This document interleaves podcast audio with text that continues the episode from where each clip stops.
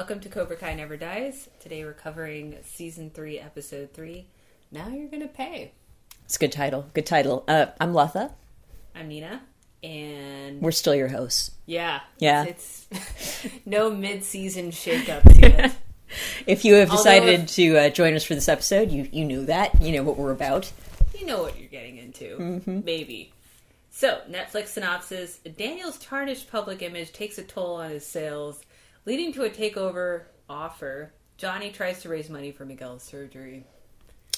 It says so little. It says so little, but yet speaks volumes to the I know. I mean, actually, by season three, it's a good thing they they know they have diehard fans because getting into the dealership intrigue of this episode is not going to win any new people over. I don't think. I mean, do we want to start with the dealership intrigue? Oh God, I guess. Should so. we?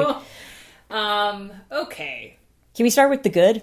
The welcome return of Tom Cole. Um, Tom Cole takeover plot. Tom Cole, you may remember from I think season one, was the dude who had a rival car dealership and was pretty hilarious. Like he had these ads like saying you get like a good American cactus when you buy a Tom Cole car and like those those Oriental bonsai. And he was He had no pretensions about what he was there to do. He was there to sell cars and um, wipe Larusso Auto off the map. and also like represent America with by like giving people little saguaro cacti, and I think he was also dressed up in like you know a Yankee Doodle uniform in his Yes. commercials. He has style. he used his Q3 marketing budget wisely. Mm-hmm. That's right. So I was actually kind of happy to see him again. Of course, he has a, a dastardly plot to buy the entire dealership. Um, oh, also the welcome return of Anoush. Yes, poor Noosh, who uh, was poached by Tom Cole. I think fairly though. Totally fairly. He was getting treated by like He was- shit by Yeah, you may recall that, like in season two, Daniel got all obsessive about starting his own dojo where all the students learn karate for free and ignored the actual business that feeds his family. Um, Anoush left because he just felt like he wasn't getting like a lot of like support and attention, and he well, you know, I think everybody was kind of like, "Yep, Daniel fucked that up." Anoush left, and Anoush was a pretty good guy, way better than Louis, who's back for some reason. Louis is um, apparently a really good salesman now, And- Louis has found his his footing. I guess so. I mean, but to be fair, while Louis not like a great character, he's pretty good with Anoush because Anoush is actually like for somebody who has like seven lines in the entire show, yeah, he he's pretty good. every line, and I actually like his little repartee with Louis. Yeah, where it's like, oh yeah, that was like kind of a return to form where like uh like he tells Louis, I think that's the most Goomba thing you've ever said, and then like, you know, they have a little back and forth over that. But you can tell they're still buds. They're just buds who throw around like ethnic insults, you know. So which is a true sign Yeah, of bud, sign of. Tom Cole, uh, he his entry is accompanied by he negs Daniel about having a Keurig, not an espresso. Nah. It's just a weirdly specific burn, but you That's know what I love about Tom Cole. He's, He's so willing to kick somebody when they're down. yeah, and of course the reason why uh, the dealership is now down is that like somehow the school fight that ended with Miguel in a coma and Robbie and Juvie, for whatever reason, the community of Los Angeles connects that directly with the uh, Daniel Larusso dealership, which okay. Um, I, I I voiced this concern in the last episode where, I was just like, I don't think that's how that works. I don't. I don't get any aspect of the subplot. Nothing. I will. I'll try my best. Like so, obviously Daniel doesn't want to sell, you know, and but we learned from Anoush that in fact, like if they don't sell, uh, Tom Cole has a scheme in mind. Where all right, let me try to recap. Doyona is a Japanese company that distributes Japanese autos. Um, Cole somehow got them to cut ties with the LaRusso auto dealership. Because of this tiny school fight I- in Reseda County. I don't understand that. I mean, if they're the distributor of Japanese autos, I would assume that they. I mean, I would just kind of assume that they're like, you know, we want lots of dealerships to be selling our cars, right? Like, I think when we watch this, the only plausible explanation is that there's something else going on.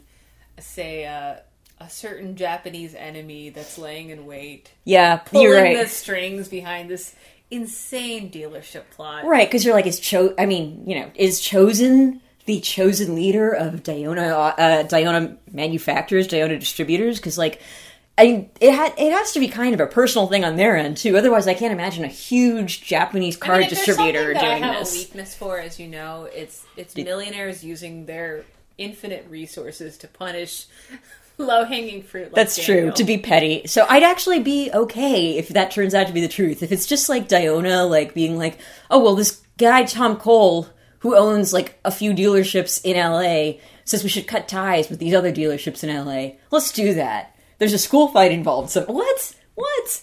All right. How did, Um, how did he even? I mean, learn about the school fight? Like, I'm wondering. Okay, clearly the local papers covered it. It's on local news. Maybe that makes sense. How is how is how's the news reaching Kyoto? Or I mean, whatever? Tom Cole must be calling him up and like, did you hear? And if I was any kind of executive in Japan who wasn't Chozen Daniel's enemy from long ago, I'd be like, what the fuck are you calling me for? What are you doing? Um, so that that's the scheme in mind. Anoush spills, and then Yeah, we Anoush uh, is very loyal to Daniel, Which is I don't weird. know- I don't know that he's earned that loyalty. right because like in the last uh, the last dealership scene, we've got like Daniel and uh, and Amanda. They're cross-tailed from Tom Cole. They sort of triumphantly announce that they're not selling. They'll sell when hell freezes over. And Anoush is all like, and you know, they know all about the Doyona scheme. And when Tom Cole looks at Anoush quite betrayed, Anoush is like, oh yeah, forgot to tell you, got my job back with Daniel. And because he's not a complete douche clown, I'm taking it. I'm like, has, has Daniel established You he's not a complete douche clown? where, Where um, Amanda initially was like, "We need to, we need to sell." We, I mean, I You're like right. this dealership first, but I mean, we have to let it go. And then what does Daniel do? He just like launches into some rambling, nonsensical Miyagi memory. Oh my god, I know, and it's I wrote it down. He says, Mr. Miyagi apparently said, "Man who works for passion always richer than men who work for money." Um, okay. First of all, I want to emphasize that Nina and I are Asian people. Um, that is not what an I'm- Asian I'm- person. yeah, no, no I'm gonna- Asian person I'm would ever say all that. Asians right now. Fuck that. yeah, we're okay? we're South Asian. I'm married to an East Asian. None of us would say something like that. Follow your passion is a thing that like It's a nope, chomp's advice. It's a sucker's maxim.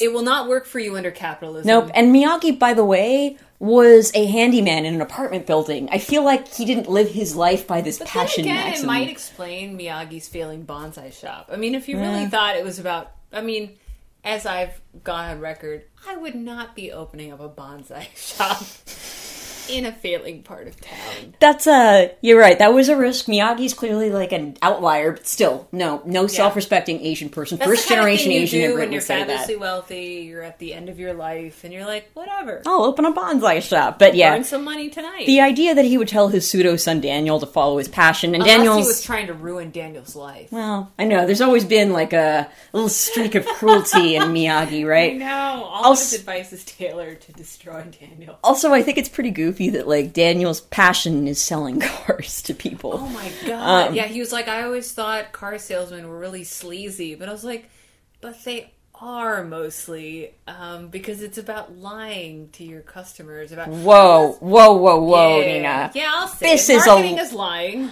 This is a lot of assumptions to make about car salesmen. I mean, I'm sorry if the cars I'm clutching my great, they would sell themselves. You Whoa. need a Q3 marketing budget.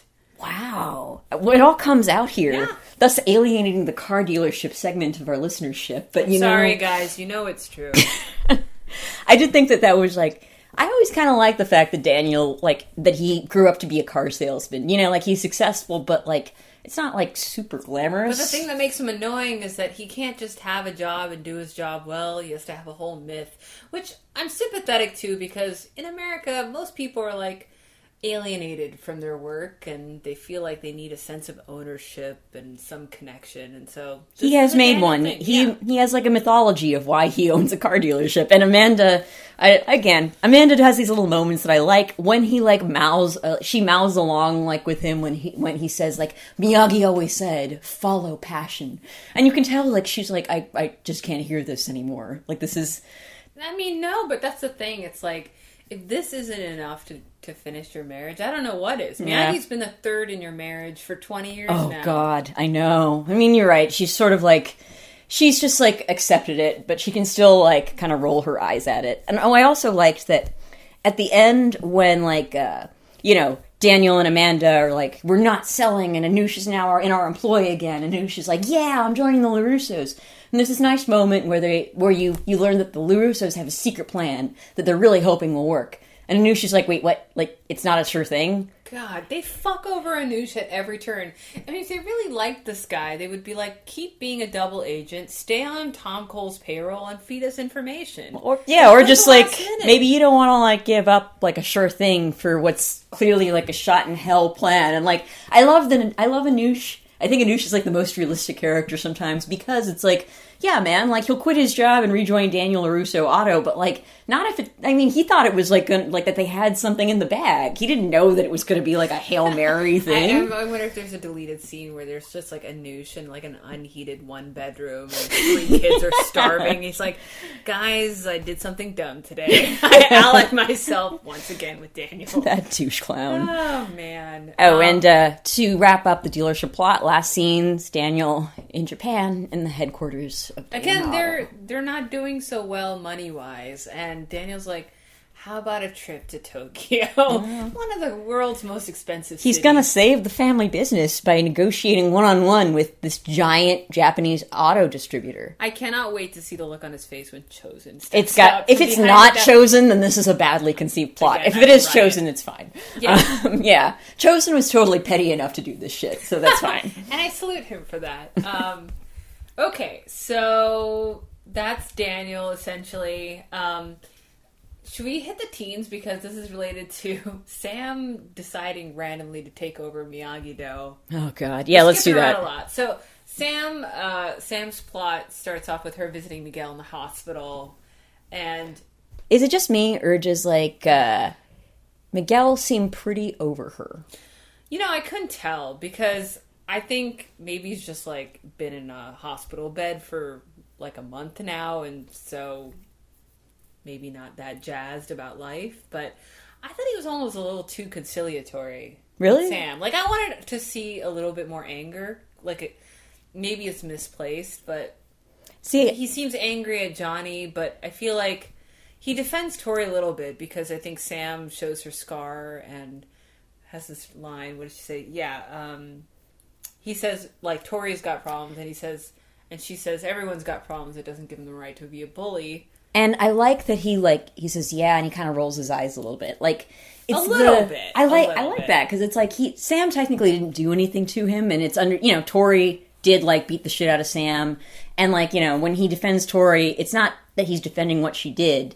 It's just that Sam's like, well, I mean, who knew Tori was going to go crazy like that on me? And I like that Miguel's like a little bit like, it's like the the thing is, the thing that's so annoying about Sam is that she like sort of speaks in platitudes like that. Like everyone's got a sob story, and I'm not saying I I, I think Tori did go crazy. It's true that happened. Yeah. Yeah. that sucks. But like it's also just like I don't know. Sam's like a little bit of a limited person right now. Yeah, and I think that scene opens where she's like, "How how are you?" and he's just talking about how expensive the hospital bills are, and she's like, "Well, if anyone can get through it, it's you." And it's like, I don't know. I mean, maybe we should cut her some slack because she's a teenager, Right. That is not what I would want to hear. Yeah, and I like that Miguel like he's not like angry at her, but he's a little bit like he's not like the way he used to be about her like she was like the the you know the girl for him and everything. I feel like he's a little bit like eh, not not so much. I wish they would stick with this because I'm really afraid that this is just like Miguel, the guy who plays Miguel, being a good actor and bringing his own nuance to it. But I feel like they're gonna drag these two kids back together. She gives them a lame card with an octopus on it. Because the octopus is like their relationship spirit animal. He does not seem that jazzed by it. I really hope that he holds on to that feeling, and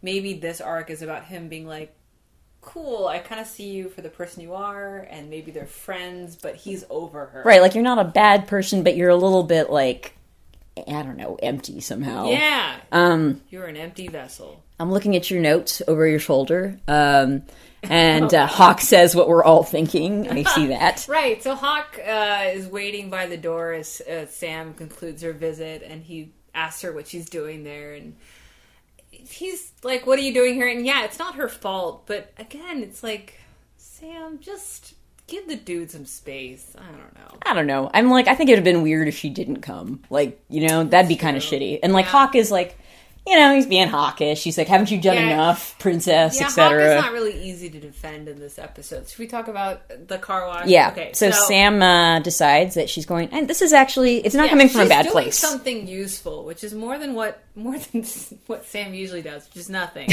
so I mean, if she'd stop with the card, it'd be like, "That's a classic Sam move." But she decides to actually do something useful and fundraise for Miguel's hospital bills. There's a school car This wash with all the. Miyagi Do people. This whole thing would be solved, right? Medicare for all. There would be no car wash for poor Miguel. Um, but anyway, yeah. um, so Moon is involved, and she gets all the cheerleaders to. do this in their bikinis. And Sam has this line where she's like, "Yeah, thanks for getting all the cheerleaders to help out, but." You know, because Moon's wearing a bikini, she's like, Moon, I thought you were a feminist. And Moon says, quite awesomely, I think, I'm a sex positive feminist. I don't. I mean, I'll be honest. I don't think Sam really knows her. Uh, Andrea Dworkin tour. Like she's not. She's not reading up on the feminist theory. On the phases of feminism, or It the different seems kind types. of- that really seemed out of character for her. I, I mean- think it would occur to her. Oh no, I mean I actually thought it was like a really nice moment because it's like of course Sam thinks that somebody wearing a bikini means they're not a feminist. And of course Moon knows exactly what type of feminist she is and it's like and Sam kind of rolls her eyes and it's funny but it's also like I like Moon, man. I dig Moon. Moon knows like what she's about. She's Yeah. got a good head on her shoulders. Yeah, and she's not offended or anything. She's just like, "Man, I'm using my sex to earn money or sorry, I'm using my sexuality to help Miguel with his surgery." And that's cool, man. You do that. You do you, Moon. Yeah. Um, Um, naturally, this being Reseda, the car wash is then invaded by Cobra Kai. Well, thugs. it's like the end of the day, and it, the only person left who's just counting up the money is uh shit. I don't know his name. Little Little Asian, Asian guy. kid. You don't know his name either. You looked We're at me like obviously it's a little Asian kid, but I'm sorry, we had to rewatch this episode because the first time we watched it, we immediately forgot all the plot points. So, forgive me for not knowing Little Asian Kid's name. Um, but you know, like when it's it's actually genuinely distressing. Like when the the Cobra Kai thugs arrive on their motorbikes and like they want to take the money. They want to like pretend that the money came from Cobra Kai instead of like from Miyagi Do. And I'm like, this is so fucking stupid. how Like, much money do you think they pulled from that car wash? ah, probably a couple thousand dollars or something You're like kidding that. me. Yeah, why not? I mean, yeah, Damn. cheerleaders. Um, good for Moon, like I said. Um, but like, uh, they, I don't understand their motivation here. Like they, they came earlier and were like, kind of like, I can't believe they're using Miguel as their literal poster child. Miguel's not Miyagi Do. And it's just like, Hawk is picking a very strange hill to die on. Right? As he often does. Like, he's fighting a fool's war. right? Like it's like, so basically you want Miguel to think that the money is from Cobra Kai, not Mia. What? He's playing the what does of- it matter? That's God. like a crease mind game. Right, and it's like I am not really sure if after Miguel gets his surgery, someone is going to sit with him and break down exactly who the money came from. I can like, see Miguel like looking at his hospital invoice, being like, "Oh, it says Miyagi Do here, twenty dollars. Cobra Kai, sixty dollars. Okay, I know who loves me. It's like no, Miguel is aware that he is not a member of Miyagi Do. Like he doesn't need and convincing. also I'm wondering if this the car wash thing is on local news because everyone is just watching this drama unfold with bated breath. So I assume that. uh, You know, maybe Miguel turns on the TV and he probably right? he probably knows about this car wash. Yeah, that's the thing. It's like it's not like a super secret event, but like it's a yeah. I, it's it's like a very sketchy motivation for Hawk and the Cobra Kai's. I'm not sure it's unrealistic because Hawk is it by this point like fucking nuts. Yeah, Um, just an they- aggro teen. They also beat up little Asian kid, which is he's so small, man. It's so distressing to see him Yeah. like like they like That's why I think. I mean, it's going to be a very long road back for Hawk if they're going to re- resuscitate his character because Yeah. once you start picking on, little Asian kid. No. Like he's he's so little. I mean, he's I the hope- Asian equivalent of virgin, who's like the littlest white kid, and you don't True. you, you it's remember like we speculated wildly that little Asian kid was the younger brother of Kyler. Wouldn't that be amazing? oh my gosh, that would be amazing. because it's like a Kyler Hawk showdown. Yes, I mean, I mean, we saw from the trailer that you know Kyler joins Cobra Kai you know, I've been looking forward to the return of Kyler yeah, for I mean, my entire life. Episodes in, we haven't seen him yet. Um, okay, so that's the car wash plot. Um, let's get into Robbie, yeah. Because we do um, we do have a little There's a intersection lot here. of Robbie. So Yeah. this is the episode where I have to say I started to feel real sorry for him Whoa. I know. It took three seasons of utterly shitting on this character for me to feel anything resembling empathy. And my question for you is that how much of that is attributable to the fact that his hair is less ridiculous? well, I mean, it's interesting because you can you can buy someone's love with a little bit of a, a few changes, but you can't. Will Robbie really change? I don't know. his hair, I don't know. I mean, it's it's like a more slicked back, which is still a weird '90s throwback look, Yeah, but it's a less egregious one. I mean, this is gonna keep us up at night. If we suddenly become Robbie shippers, I mean, Who are we shipping him with? Like a better hairstylist? Oh, exactly. Okay, No, we'll stop. All right. Um, Robbie is reading Lord of the Flies, which is a very it's a very high school book to be reading. And. Very on the nose, Robbie, yeah. though. There's an unnamed bully on the prowl, like roughing Can we people up. can we talk about this unnamed bully for just a second? Um, I like him. This this actor, whoever plays him, has charisma. He looks like he's 37. Yeah, like Yeah, but that's what makes a truly menacing juvie bu- bully. that's It's true. what but it? man, he looks old. Like he is a full grown adult man who was playing someone's father in his last TV appearance. But you know, that's that's, the, that's the thing. Remember in Calvin and Hobbes, Moe always looked like he was like a foot taller than Calvin. and that's what makes it scary. Yeah, exactly. I know. It's like, why do you have facial hair? You're in first grade. But yeah, no, it's it's oh, all right. Fine, I'll I'll let it slide. Now Yeah, I kind of like this the whoever the actor is. Like he's got presence. He seems like Genuinely scary. yeah, but scary in like a like you could tell he's having fun with his bullying. You know what I mean? He's like he's like he likes Yeah, his to. domain is just like a cafeteria. Mm-hmm. And yeah, I mean, juvie sounds awful. and but- he um yeah, so like Robbie witnesses him like bully some other kid. Um and like there's a scene where uh like Robbie's actually watching the car wash on TV. Like they coincidentally. It's, it's rough because it, in the middle of it, Sam's like, "We love you, Miguel," and it's like, "Ouch." Yeah, and also like actually this was a nice moment, like where um so Sam's talking to like a reporter and saying that we're just trying to help out. Miyagi Do does things to help the community, and the reporter is like, "Aren't you raising money for a kid who was like, you know, crippled by a member of Miyagi Do?" And then Sam, like, she says something like, "That was an accident. At least I hope it was an accident," which Okay, I thought was a nice moment. Like that was well, I think that's kind of shade, right? She, I mean, how does I mean, how does she know whether it was an accident or not? Like, I mean, it wasn't an accident. Like Robbie did it. Like, you know what I mean? Like Yeah. he did it intentionally. He probably regretted it as soon as he did it. And I can see do you from think Sam's he perspective. meant to kick him, or do you think he meant to kick him off the the staircase or whatever? I don't honestly. I don't think Robbie was really thinking it through at that moment. I think he was really angry, and he like took the strike.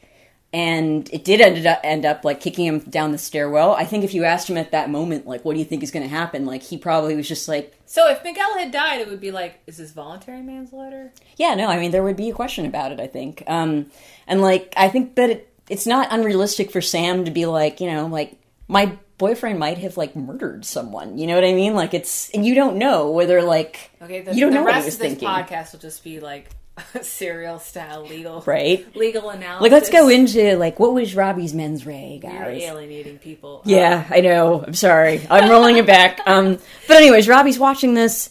Understandably, like I think Sam's comment is understandable, and I think Robbie's like, you know, his face is like very like, he- like, how, like, yeah, he's sad. He's like, he's He's stricken, in a really shitty.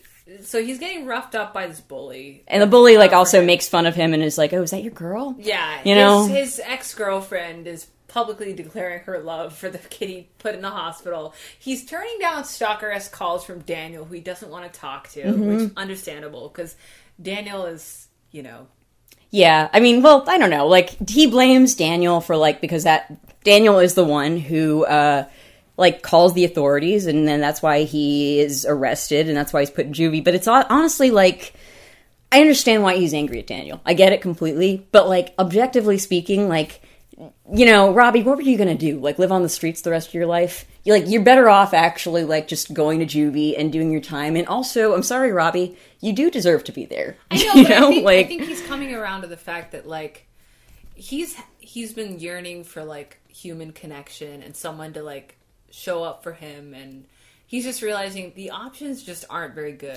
You know, No, they're Like, not. He he's finally by season three, three years later, like got a, a mom and who who'd rather be doing like yoga and their life coach or whatever, then like, I mean, it's the flimsiest reason on earth why she can't visit him. Yeah, I don't get the impression a- that she's visiting him that much. Mm-hmm. pass and go see your son. She's not doing that. Then you have Daniel, who he's pissed at, and he's like, maybe just need some distance from the whole Miyagi Do thing because it's kind of gotten him in hot water.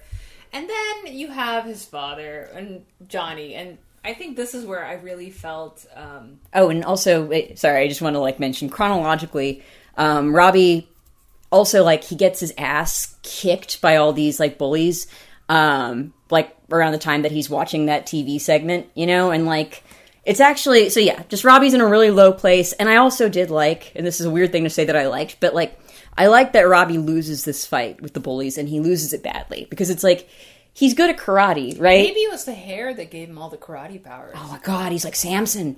But yeah, like I, I honestly expected that he would like pull out karate moves, and it's just like I like I thought that was like way more realistic. That it's like yeah, he's outnumbered very badly by a forty-year-old. by a forty year old bully who seems like he's seen some shit. Of course, Robbie's gonna get his ass beat. But anyways, like that's the state that he's in um, when he later learns that uh, he has somebody on his visitor list, and it's Lawrence John. Yes, John Lawrence. And where is Johnny at this point? So Johnny has been through quite a journey. Journey. He starts the episode um, kind of breaking into church to go talk to. his Oh, I love that. I actually who I looked that. up his friend. His name is Bobby Brown, which I think is great.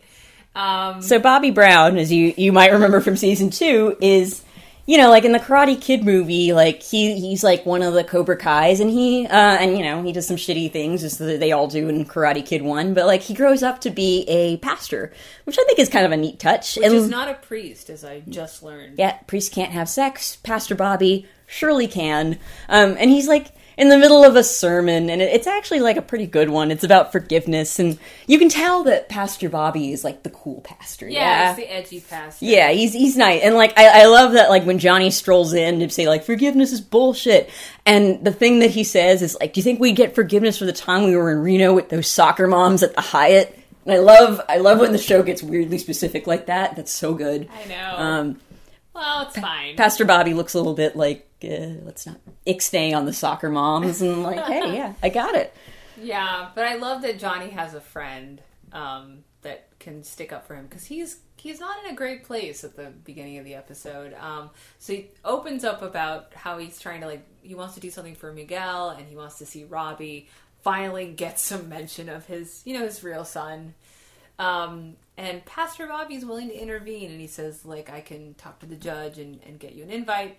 And really, this is like the first actual move that Johnny's done. The rest of the episode is him doing all this other stuff to raise money for Miguel. So let's let's talk about it. The first thing he does is he cleans himself up, puts him, puts on his one suit, hmm. and he takes like a little. He interviews for like a temp gig. I have to say, this is so not Johnny's element. I think this kind of work just drains the human soul. So it was very sad for me to see. Oh, I mean, I, I, actually like that he's like, you know what? Today we're gonna be professional. We're gonna shave the face. We're gonna keep like the crazy under wraps. We're gonna go do a job interview, and he actually does pretty well. And I, I liked the touch that like on the resume he said that he had extensive computer skills. Yes. Um, oh. Don't we all lie about that? guys? Right, and you know when the the interviewer asked about it, he's like, "Well, I think I still remember how to get on the internet," and it's just like, yeah, Yeah, do you, man? Do you? definitely. Um, that of course he runs into trouble because he's a little too honest about his priors.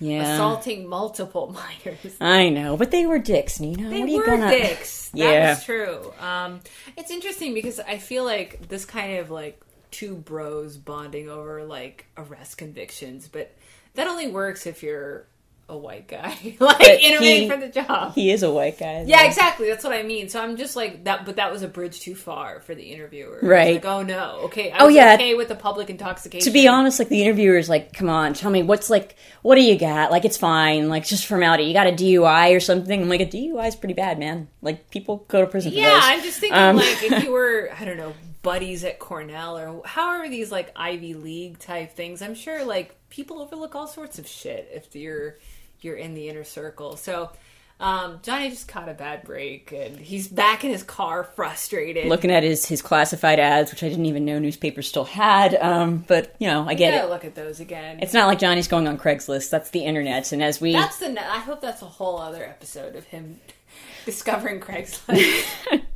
um, Next scene is him at a pawn shop, again just demonstrating his incredible knowledge of computers. He's trying to sell back that used computer he God, bought from the pawn shop. the Dell just keeps showing up. It's Right. like cursed. And he's just like, this one ran out of juice. Um, and of course, the, the pawn shop dealer is like, they don't run out of juice. You just plug them in. I love the return of these bit characters. Um, I know, right? It just kind of makes it feel like a more lived in world. And also, it's just like, yeah, you know what, pawn shop owner, you deliver. Every time I see you, you make me smile. uh, Johnny says the only thing of value he owns is the '93 Dodge Caravan. Mm, Charger. Charger. Oh, Charger. Very different. Um, Oh, right. One's like a kind of a, a soccer mom vehicle. Hey, soccer moms.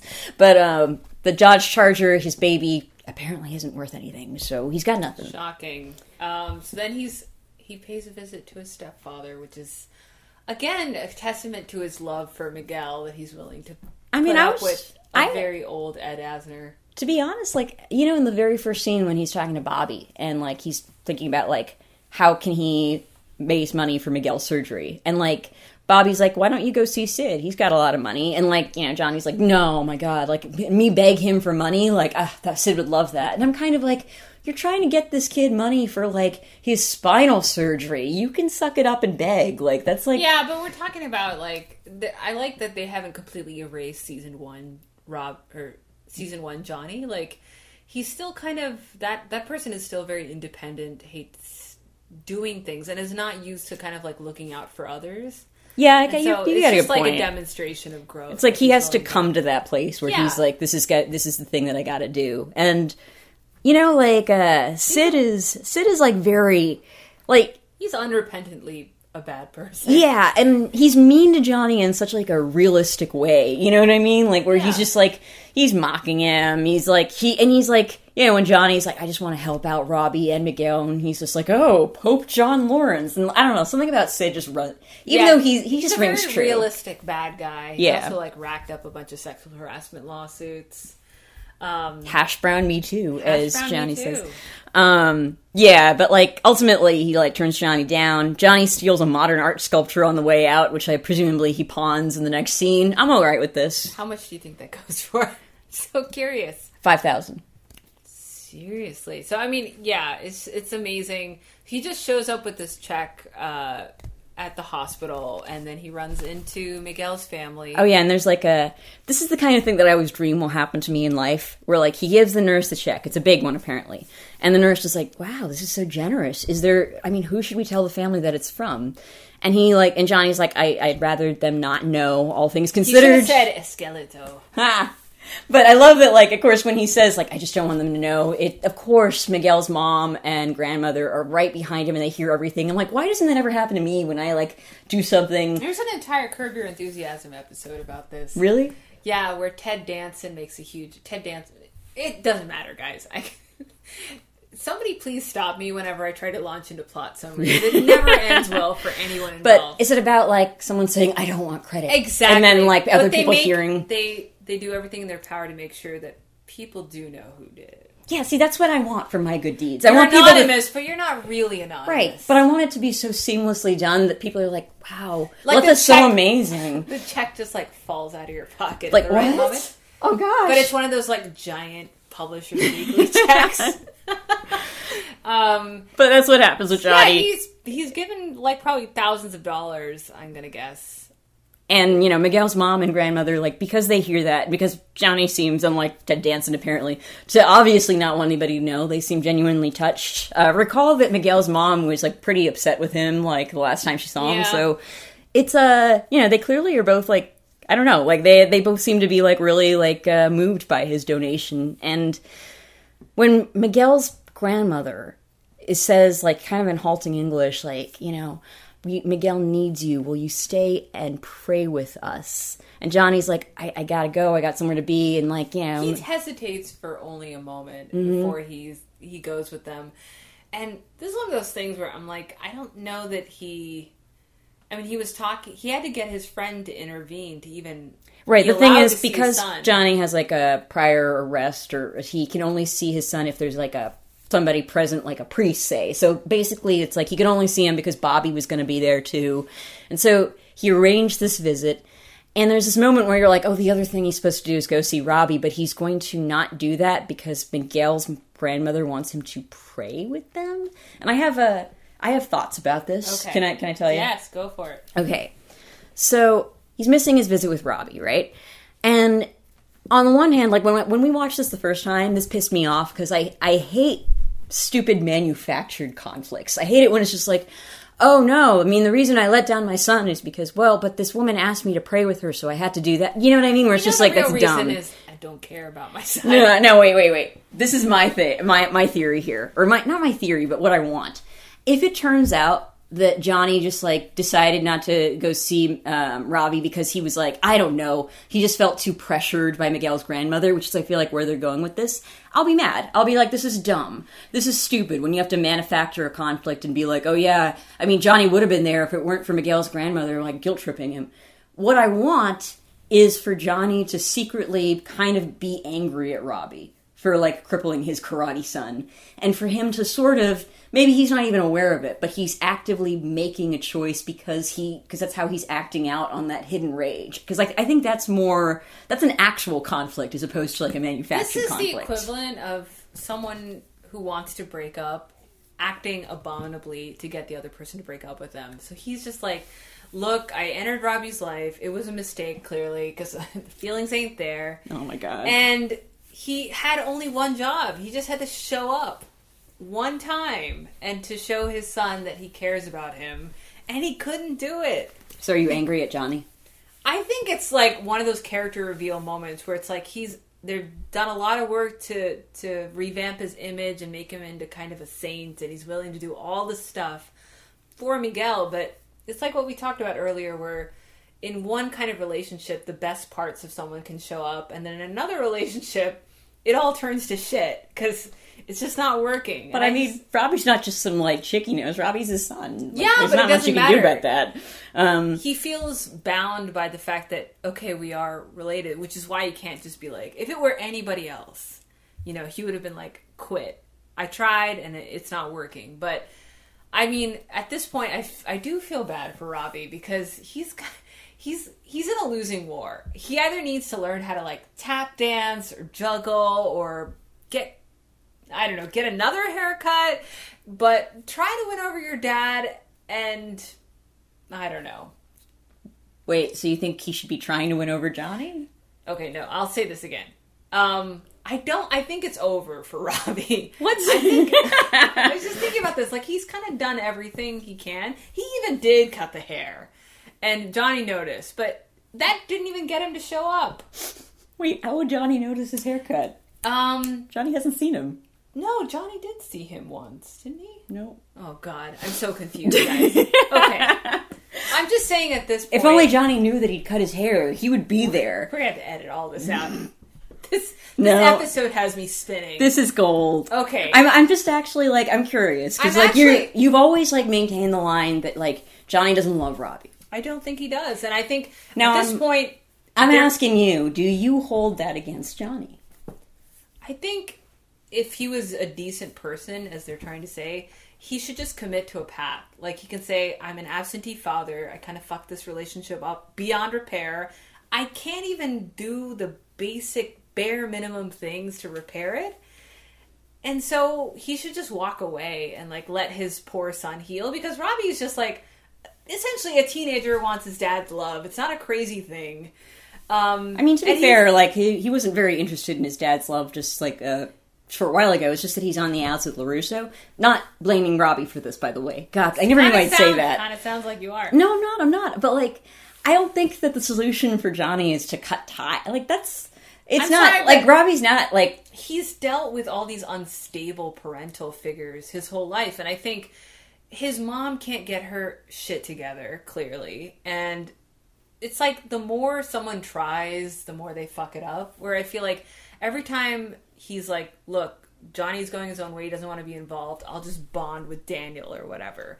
But johnny's like can't stand that. So he keeps like getting back in the ring but then he realizes oh i actually don't want to be in this fight at all. I mean- i don't care. I want to say that like I'm It's quoting really something, but like the hardest part about or the I don't know the most effective part about being a parent is just showing up. Obviously, Johnny fails to do that, But and like, look, I think that's a shit move. It's a dick move, and like, it it doesn't justify it if it's fueled by the fact that Johnny's like angry at Robbie. But it's it's one of those things I would prefer that as a plot point. But I do think like. I don't think the solution is to just be like, "Hey, son, I think we can agree that I'm a bad father, and I'll never of- see you I again." think this is kind of indefensible. Like I don't know how he would defend himself to his priest friend, sorry, his pastor friend. I don't know how he's going to defend himself to Robbie, but I think he's been given enough chances to show up for Robbie, and he's kind of like, this is the kind of thing where Robbie's in crisis. He's in Mm-hmm. a very bad way, and he needs you, and. You can't really do much for Miguel. Like you already gave the check. You could have just been like, "I'll be back tomorrow for the prayer circle." Yeah, no, like I, you're right. It is indefensible, and like, like I said, I really hope that the defense isn't going to be like, well, you know, Miguel's grandma is really convincing. I hope it's just like, like something dark and subconscious where he was just he's actually mad at Robbie. But like, I yeah, and, and you, know do feel I mean? for Robbie a lot. I, I think if it, this were a different kind of show, like maybe a more even more dramatic show, like maybe he he has all these complicated feelings. Like if that scene with the, Miguel's grandma hadn't happened, maybe you see him leaving the hospital and he's about to go visit Robbie at juvie, and then he kind of like takes another turn and he goes to the beach and just like stares into this Yeah. ocean or something because like. He can't bring himself to do it, and that would say something about his Right, and I- relationship. I guess it's like I understand that like he's not actually he's not actually that close to Robbie. I mean, he admits himself that like he hasn't really been there for him that much, but he wants to be a better father. And you know, he fails in that in that a lot of ways, but like you saw moments like in season 2 when like, you know, when Robbie brings like a drunk Samantha to Johnny's house and like I don't know, Robbie sees this where like Johnny's kept like all these like stupid pictures and like trophies and shit that like uh Robbie's won over Those the are years. just objects. Like I mean- to me, it's like acts of service versus like kind of like mementos that No, kind of totally. remind you of what you should be doing. I mean, I guess what I'm saying is like, yeah, no, I mean, I agree with you. Like, Johnny is, you're a bad dad. I think, you know, it's, it's like indisputable. You were not a good dad to Robbie. I think that there is a part of him that genuinely wants to be. And, but I think that's at war with like this other part of him that's actually like furious that like, this is different from like Johnny at the end of season two, who seemed to like genuinely like want like you know he's driving Robbie to school and give him a trapper keeper and is genuinely like happy to have him back in his life. I think that there's something. I think that he hasn't really gotten over like that his son did this thing to like let's face it the kid that he likes better. yeah, I really hope they explore that. I mean, that that would check out. Right, because if if it's if it's just like you know like if you if you're right what you said all along is that just like meh Johnny's just not into it. I'm kind of like well I think there's a lot. there's nothing there then. I'm sorry, you know? I mean, yeah, but there's just a lot of evidence piling up. I the mean- letter that he never finished.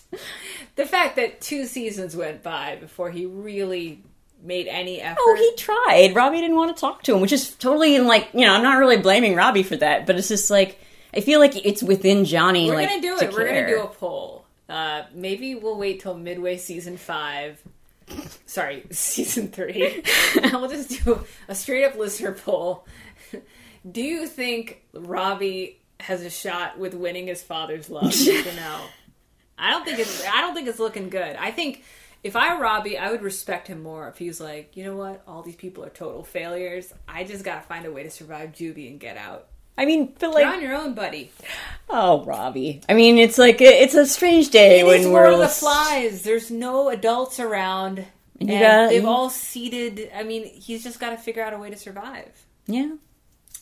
Um, okay, I want to make sure. Oh, I did have a straight observation. Where is Anthony? Where is Anthony? Jesus, did he die? Are we not talking about this? Yeah, it's so interesting because it's like the.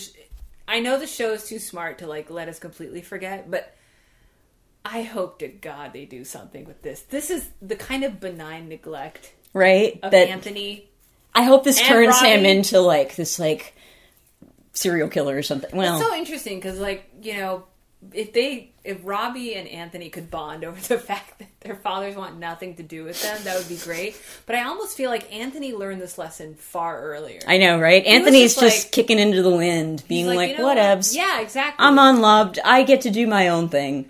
And so I feel like Robbie just should just get on that path. It's going to take a few more burns from Johnny, a few more people not showing up for him, and then he's just going to lean into the I mean, thing. I'm I'm hoping that Johnny like and Robbie have an honest discussion about their complex emotions towards each other. I'm rooting for them. I really am to establish some kind of like okay relationship. I just think it's going to take a while. Yeah.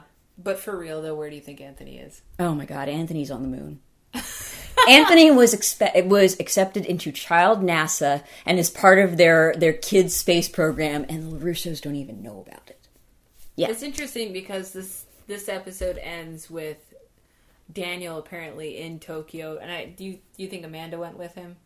Yes or no? Eh, somebody's got to take care of That's true. Amanda doesn't get any fun. somebody. Sorry. I mean, I was going to Yeah. say someone has to take care of Sam and Anthony, but who who knows? You just see like Daniel in business class eating sushi, like, ah, I get a vacation. Sorry, business intrigue. All right, and someone has to run the dealership, Yeah, right? Amanda's so she's definitely at home, Oh man, I hope Yeah. Amanda has an affair with Anoush or something. right? Oh my gosh, yes, yes. Okay. Um. Twitter. Oh yeah, we did get a question on Twitter from Jim. Any plans on covering the next Karate Kid after season three? Uh, would love to hear your take on it. Yes, I think we had uh, previously committed to doing basically all of the Karate Kid sequels. Although I don't know if we. We did commit to it, and unlike Nina, It was a suicide pact. intend to keep this promise, and I'll force her into it. Don't worry. I mean, we will see the next Karate Kid. COVID, I mean, we're spared like them Hollywood churning out like nine more sequels. I mean, There's a in- limited in universe this one, it's like this one doesn't have. I think the next Karate Kid is the Hilary Swank. Hilary Swank, yeah. So it's got Pat Morita and no Daniel. It's part of the canon. We got to do it. Um, and then the the one after that probably has Pat Morita and somebody else. Wait, there's Jaden- another one after that? No, no, no. See, because Jim goes on to comment P.S. Please do not cover the remake. So awful and factually inaccurate. Karate equals, equals Japan. Kung Fu equals China. Should be the Kung Fu Kid. So as Jim correctly points out, um, yeah, like the the next one isn't a sequel. It is a remake or reboot or whatever, um, starring Jaden Smith and like the the Daniel role, and instead of Pat Morita, who I, I believe had passed away by then, you've got um, Jackie Chan, which you know what I would actually be up to for seeing that and reviewing it, but. Jim, I take your point. He's not the Karate Kid. He is the Kung Fu Kid. Come on, come on, I mean, people! Stop mixing up your Asians. That's Ugh. not going to be the worst thing about this movie. I mean, I actually have active dread. I mean, we suffered through Karate Kid too, and that had all of the Well, original. don't you want to know? Don't you want to know if like the Karate Kid, the Kung Fu Kid, is worse or better than Karate Kid Two? I think we know the answer to that. Wait, do you think it is worse? Really? Karate Kid Two is really bad. That's true. All right. I don't know. Yeah. listeners, listeners, we will determine this. The, these two movies, the next Karate Kid and Sorry Jim, even the Karate Kid reboot with Jackie Chan, they're they're on the list. God, I hope they stop after that. I, I just end it all. You know, I was on HBO Max and I was like looking for a movie to watch, and I just realized they didn't have Home Alone one or two, but they had like three of the other ones.